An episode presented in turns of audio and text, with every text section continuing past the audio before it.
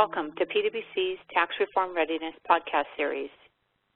This podcast is an excerpt from PwC's Tax Reform Readiness webcast series held on May 23, 2018, focusing on early observations on business decision-making in the post-tax reform world.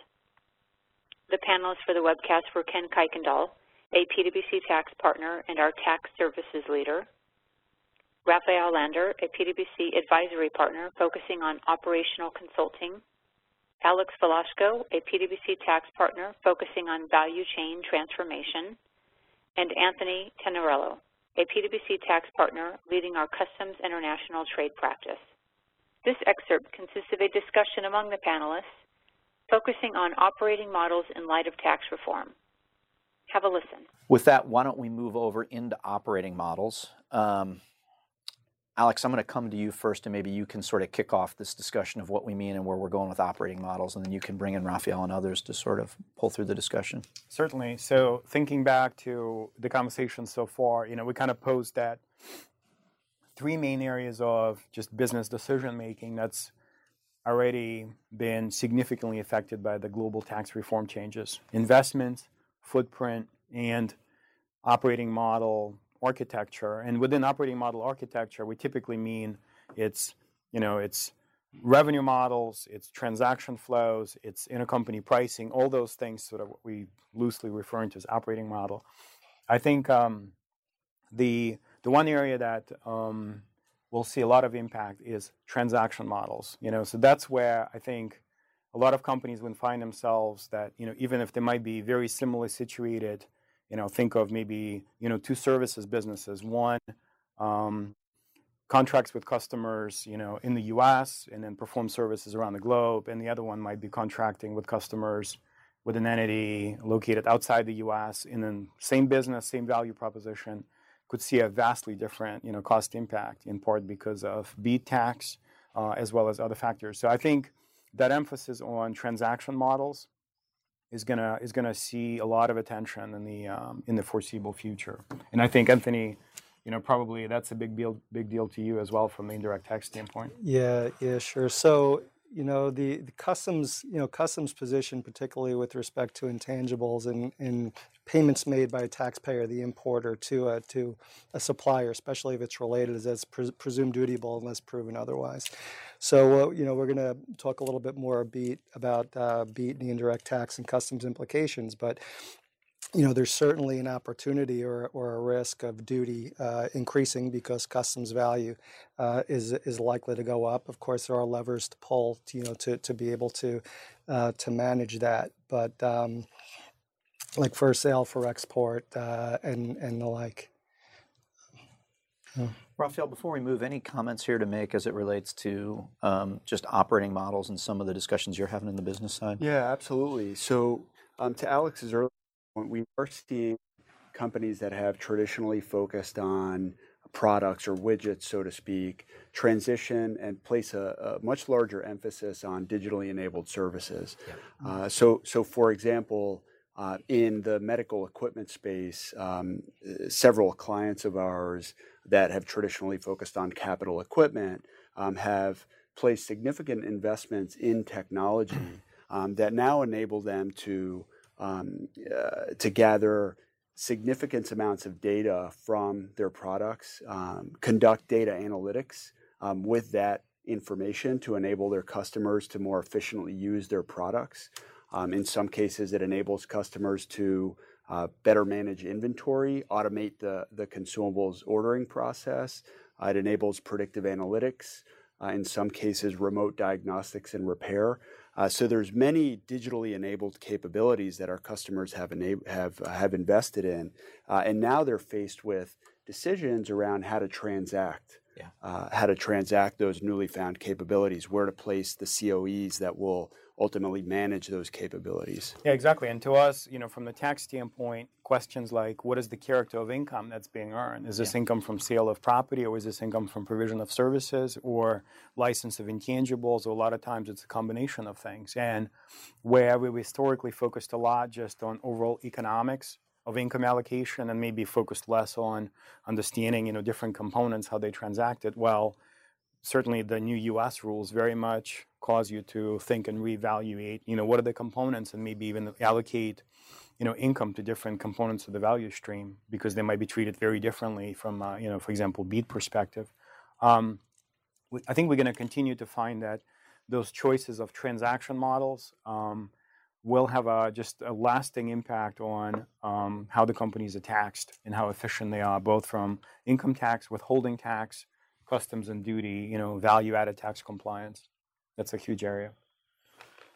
So, Anthony, you hit on a little bit of this before, but maybe dig into what are some of the customs implications when we start talking about changing the operating model? Sure. Yeah, and especially in the in the context of BEAT, right? So we were just discussing the fact that you know models are are, are, are changing, which actually may uh, result in you know additional service streams or, or, or cost allocation.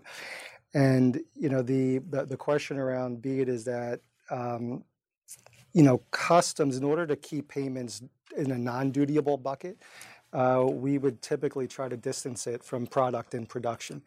Um, where we're seeing that you know that there are models that that consider actually pushing it towards the the other direction. So there's a real uh, risk or consideration that customs value would go up, um, and that not only would it would it go up, but it could trigger a, a 1059 Cap A question, so which essentially states that importers, taxpayers are uh, are not supposed to take a deduction for COGS that are that are that's greater than the declared customs value. So in instances where you know your model changes will actually initiate an overnight spike, let's say in your customs value, again, completely um, uh, possible and, and, fine from a business reality perspective, but it could raise questions as to whether previous declarations were actually underdeclared. So again, 1059 Cap A would then potentially trigger in the context of you uh, undervaluing your importations or overvaluing your, your COGS. Uh, and again, the ability for customs to be able to look back five years and question, five years being the statute of limitations, question whether or not previous declarations were undervalued again, not not something that can't be managed, right? When we're talking about modeling and taking everything into consideration and um, and aligning, uh, and then you know, with respect to you know free trade agreements, we talked a little bit about changing in sourcing, how that could make or break the eligibility for whether it be NAFTA and the rules are changing for NAFTA, but pretty much any of the uh, free trade agreements that the uh, the U.S. has entered into. Um, back to you know considerations of bringing manufacturing back to the U.S. or uh, even expanding your your distribution footprint, the expectation again is that uh, duty liability would likely uh, increase, but again. Levers to pull around foreign trade zones, uh, being able to import manufacturing and bond and potentially avoid duty entirely on, on exports or invert your your classification. It's um, it's a real opportunity that gets built into these um, these modelings. Also, duty drawback in the context that there have been changes to the regulations um, coming into effect just this past February that enables uh, a broader, let's say, opportunity to claim refunds on duties that have been paid upon importation if something is uh, is subsequently exported. So you know a lot of uh, you know so where there's where there's challenges there's definitely opportunities. Uh, we also talk uh, talked a little bit right about maybe changing changing the structure um, uh, where you might consider a multi-tier transaction uh, as opposed to a direct importation uh, from a from a manufacturer that again manageable through some valuation planning through first sale for export which enables you to effectively take that deduction for COGS purposes at that second sale value but claim and pay and declare duty on the first sale value should the um, uh, circumstances uh, allow for it. So a lot of impact, a lot of opportunity, you know, uh, in, in, and also, you know, um, uh, availability to manage risk through these changes. And, and, maybe a couple more observations from me. You know, what I'm seeing is, well, first, I think it's a really exciting time to be indirect tax professional because you just really been thrust mm. in the midst of a lot of discussions. And I just learned to call Anthony. Okay. but uh, you know, curiously, like historically, a lot of us in our clients too thought well, I'm not changing, you know, physical flows. I may not even changing, you know, invoicing flows of products. I'm making sort of some other, you know, mm-hmm. changes as regards to maybe income allocation or character of income. Well, a lot of those things have like very immediate and specific knock-on knock-on impact on both dutiability, you know, character, as well as just trade compliance for a lot of these mm-hmm. things. But now with, you know, base erosion and avoidance tax, BEAT is a great example of that, where the exception for certain items that are cost of goods, right, mm-hmm. that are mm-hmm. reductions to gross income, has a very heavy interplay with, you know, how those items determine from both tax method perspective as well as how they treat it for customs purposes, right? So I think there's a lot of areas where indirect tax is a huge factor. And frankly, uh, we're certainly seeing it with companies organizationally. We have something working against us because a lot of times internally there's a silo, right? So, you know, business might be looking at evaluating certain possibilities, but the trade compliance function might be sitting somewhere reporting to legal, for example, right? And That's those legal, conversations ops, are not finance, right? Yeah. yeah. And that's like another big factor. Yeah.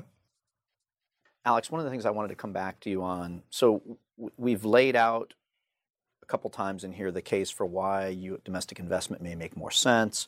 We've laid out some of the other criteria that need to be considered in the context of that. Certainly, the policymakers were intending to drive um, the an environment for increased investment in the U.S. But also, some of the things that we're finding is there's some unintended consequences and some unintended sort of implications of all yep. that.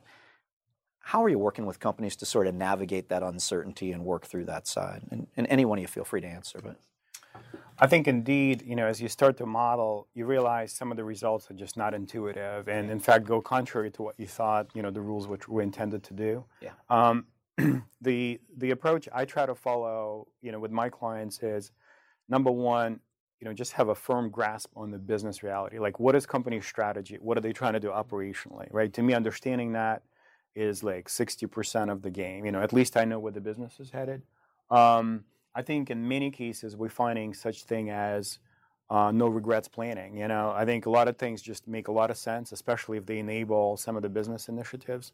Um, but frankly, um, Ken, what you're posing is the reason why we're not yet seeing sort of any wholesale movement in any one direction. I think anybody making big moves at least today, ought to be like really, really comfortable with a lot of uncertainty, right? And when you think about legislative uncertainty, regulatory uncertainty, some of these rules may get challenged from you know other bodies outside the U.S. All those things, you, you know, you have to hedge your bets a little bit, and and many companies are still waiting to see how the rest of the pack will move. Yeah, yeah, yeah.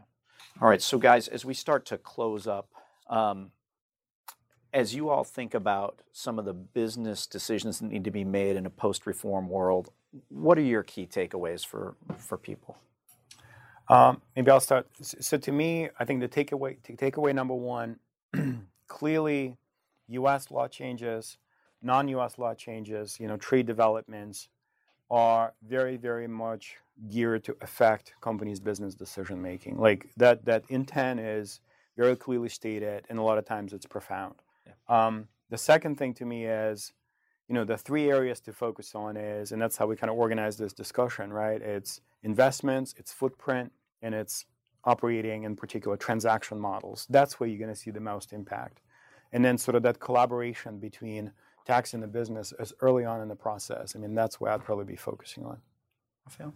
Yeah, I, I would agree. From a from a footprint perspective, while we haven't seen drastic our clients are placing, as we mentioned before, much brighter spotlight on those outside of the U.S. structures.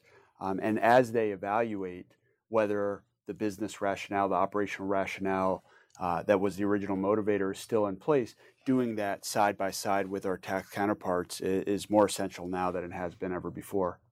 Anthony?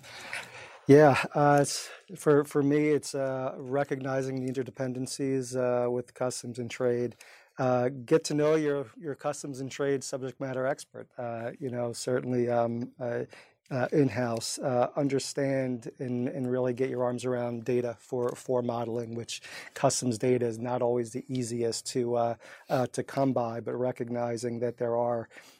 resources actually where you could secure import data directly from customs through through uh, through various portals. Um, and uh, be sure you align with uh, both operations and, and income tax to get the best uh, result. That's great. Thanks, guys. Great summary. Thank you for listening to this podcast. If you would like further information about this topic, please email the participants whose email addresses can be found in the description of this episode. Thank you.